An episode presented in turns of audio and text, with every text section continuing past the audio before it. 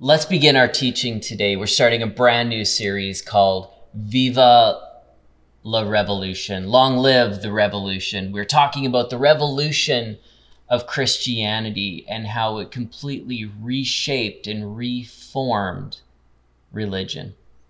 Now, it's important to start somewhere else before we can get to that. Let's talk about sequels. The sequel is obviously what comes secondary. And movies have given us amazing sequels. Uh, I can think of uh, Bill and Ted's. We had Excellent Adventure into Bogus Journey, Captain America, Winter Soldier, The Empire Strikes Back, The Godfather 2, or even Indiana Jones, Temple of Doom. Sequels are important because they help us understand and progress a story. The first movie always tells us the story and gives us a cliffhanger. It gets all the important stuff in there, the point and what's important, but it always leaves us wanting more. The second, the sequel. This is what ties things together, and oftentimes it brings us into the story by progressing the characters, progressing the storyline, and we begin to identify with them and feel like we're maybe part of the story too. Because it asks us to invest something. It invests our time, our energy, our heart, our soul. It becomes familiar to who we are as we identify with the story. Now, the book of Acts is a sequel. The book of Acts is a sequel to the book of Luke, both in the New Testament and both written by one person, Dr. Luke. To understand Acts, we need to understand Luke a little bit. Luke was uh, an incredible historical figure, and he was a historian. He was a historian who loved to write, and he was more than that, he was also an artist. Luke was an icon painter. Christian tradition holds that he painted the, the Black Madonna painting and it was through his times in these painting sessions with Mary that he began to understand details of the life of Christ early on. And he was able to give us those details in the book of Luke. Uh, rumor has it as well in Christian tradition that he had a whole illustrated narrative of the gospel that he produced, as well as little miniatures to tell the story alongside of that. His writings were unique as well as he really emphasized the equality between men and women in his writings.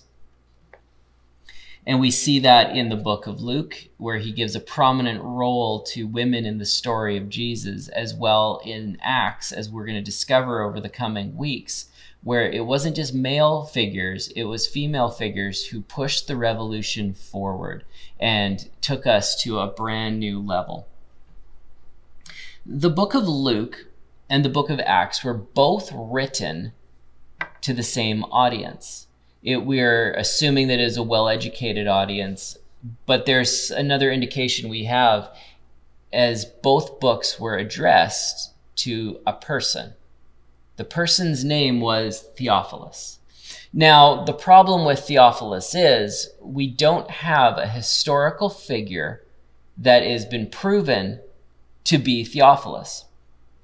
The word in Greek, however, means loved by God, uh, lover of God, or friend of God. So if we consider ourselves friends of God, let's consider then this morning that Luke and Acts were written to us to enjoy. They were written to us to understand the person of Christ and his revolution and his mission. So today, Luke wrote the book of Acts for us to explore. Friends of God. The book of John tells us that we're friends of God. So, following his gospel, there as well are some similarities that we can look at. Number one was the audience. Number two was the, the female prominence. Um, but let's take it one step further. The book of Acts is different in this way. it is our only New Testament example of a historical writing. So we've got gospels, we've got letters, we've got epistles, we've got all of this stuff happening in the New Testament. But the book of Acts is our only historical book. And it was written in the Greek Old Testament style of the Septuagint that kind of tells us that Luke knew he was writing something special. To mimic this style, he assumed that this would take a pivotal and prominent place in telling the story of Christianity, the story of the beginnings of the Christian church, the story of the beginning of the revolution. Viva the revolution. Long live the revolution. Christianity is a revolution starting in a religious and socio-economic world that didn't want it to exist, but desperately needed it to exist. A revolution is a sudden shift in power. It is suggested that a revolution needs four things to exist a dissident set of elites, uh, people who can gather critical mass and resources to push the tide, uh, mass frustration amongst the people, shared motivation for something to change, and a state of crisis. Now, this is unique because our story is a little different than a traditional revolution. It's not sudden, but it's slow and it's still growing in power daily. There was no elites pushing this agenda. They were fishermen and carpenters. They're nobodies who got everything started. It was an organic revolution that stuck. Now there was freedom fighters along the way who would pop up in history before and during the time of Christ who would try to to take their stake as the Messiah and start their own revolutions, but they all fizzled out. Do you remember back for you Office fans? Dwight became Salesman of the Year. And he had to give a speech. And so Jim went ahead and prepared for him some notes. And he took quotes from famous dictator speeches from history. And Dwight gets up and he puts together this this speech and pounds his fists and makes this massive declaration in his speech. And everyone loses their minds and cheers and is excited for Dwight's speech. A revolution and a revolutionary needs a cause and it needs statements. It needs something that sets it apart. It needs something that sets that person apart as a leader. Now, I've been in Cuba where the the dictator, the leader got up and I've been in that spot where millions would gather and he would give these seven hour long speeches. Now, you either got to be really good or really scary to keep a million people captive yes, captive, for seven hours. Like, that's a long time to sit through somebody talking. I couldn't do it. But Jesus gives us this statement. And Jesus gives us the Coles notes of the book of Acts before it was even fully written out. And so we look at that in Acts 1 8. Acts 1 8 if you're not going to read the book of Acts along with us, um, Acts 1 8 is going to give you your summary if you're ready for it. But I promise you this the Holy Spirit will come upon you, and you will be seized with power. And you will be my messengers to Jerusalem, throughout Judea, the distant provinces, even to the remotest places on the earth.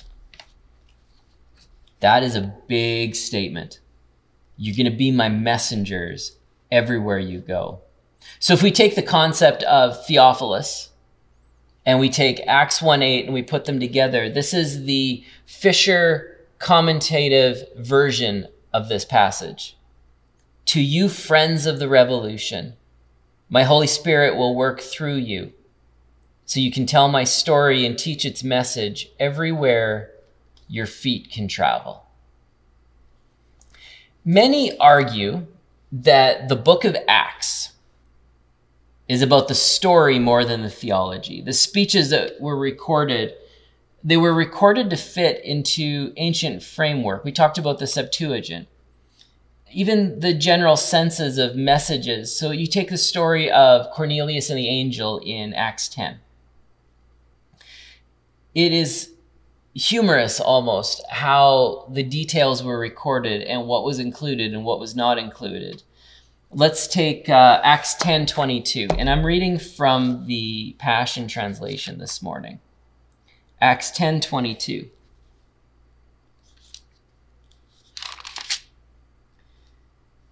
So listen to the wording in this scripture. They answered, "We serve Cornelius, a Roman military captain, who sent us to find you.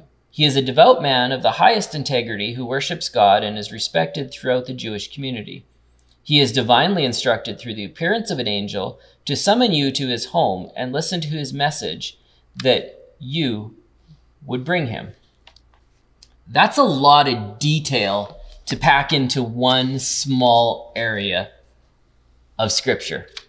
Now, think of it like this. So, um, if you're a parent and you know your kid is doing something wrong in their room, they're coloring on the wall, or I don't know, giving the cat a haircut, and you know this is happening and you're coming around the corner and you want to give them some warning. You would come around the corner and be like, I'm walking around the corner now. My feet are walking in the hallway. I am headed towards your room. I hope I don't catch you doing anything wrong in there as I walk around this corner.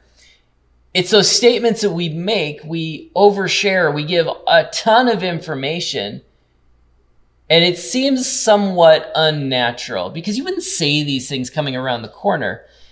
And at the same time, you wouldn't pack that much information into a statement that you're giving to someone else. But yet, as Luke records these different stories, he makes these giant announcements to move the story along. He's straight to the point. Now, because of because of all of this, there there were specific things that he included, but there was also things that he omitted. And a lot of that is our earthly standards that we measure things against. Now we measure things in church world with um, we call it bums and bucks. Uh, so we measure how many people are in a room, how many people are watching, how many people attended this event, and we also measure uh, how many people gave, how much was given, all those different things. We we like to know bums and bucks as far as was something successful or was it not successful. Those are the earthly standards that we put to most things. Now, Luke didn't really do that when he was measuring success. Take Paul's ministry for for example, and you can read all through this later. But Paul's ministry, once it got going, um, there was this this gathering in Derbe. and so Acts fourteen twenty one, and a large number of disciples were created. But there's only one sentence in the book of Acts about what happened in Paul's ministry there. But then we go a little bit further. We go Acts 17, 16 to 34. So this was a, a happening in Athens. There was very few new converts, but there is 19 verses of detail moving the story forward of what happened. Luke was focused on the story and the overarching commentary of the actions, bringing us into the sequel as part of the story. He showed that anyone can be part of the revolution. And maybe because of all this, we can see how our journey on earth is massively part of God's journey. The Gospel of Luke taught us the message. The book of Acts invites us into the journey by showing how others lived it out in their daily lives. This study of stories from the book of Acts is going to invite you. It's going to invite you to understand your part of the revolution through the lives and characters in Scripture. And I want to show you how living your daily life, your seemingly ordinary life, is a massive part of the Christian story. It's a massive part of how we're continuing the revolution and we're continuing to move forward. The revolution that we are part of is much bigger than anyone could ever understand when we work through the book of Acts together, I want you to remember this that you're going to get out what you put into it. You're going to do the reading, you're you're going to be following along, you're going to be reading through the gospels to understand what all needed to happen. What you put in is what you're going to get out of it. And you might need to adjust some of your filters and your preconceived ideas along the way. Now, I encourage you to try reading along in the the church reading guide that we've put. You click on the website, there's a tab that says January. There's a January little magazine on there. There's a reading guide in there for the New Testament. We're going to read through it this year. And we're going to reference back to this a lot. So go ahead and download that and start reading along. It's a chapter a day. It will not take you long. And by the end of the year, you'll have read through the entire New Testament with us as a church. And that's an accomplishment on its own, and it's awesome. But I want to encourage you to try reading through a different version than you normally read through. Now, next week on Open Mic with Mike, which you can watch on Facebook on Thursday evenings, um, I'm going to talk about Bible translations, Bible versions, and what's important to kind of discover and how to tell what's a good one for you. So check that out, and hopefully that's helpful for you. We all have preconceived ideas as we read through the Gospels. We all have preconceived ideas when we hit Acts. A lot of people look at it as just this historical document, and that's all it is. And you read through it so that you can get to the good stuff. I want you to read through Acts a little differently. I want you to look at it with this filter in mind. The book of Acts and its main character are of utmost importance because that main character is still Jesus. It's the Spirit of Jesus Christ that inhabits the church. It's the Spirit of God that, that breathes into our lungs. The Spirit of God is written all over the book of Acts. Jesus is alive. He is alive in the pages of the book of Acts. He is alive in your life. I want you to read through keeping Christ as the central character of the book of Acts. And I think you will be amazed at how you kind of look at things a little bit differently. Your filters change, your preconceived ideas changed. It is the story of Jesus Christ continued, it is the sequel friend of God, as we get ready to conclude this morning, the, the statement friend of God. For some of you, that's an easy thing to say. You have no problem uttering those words. I am a friend of God. For some of you, that's a hard statement to make.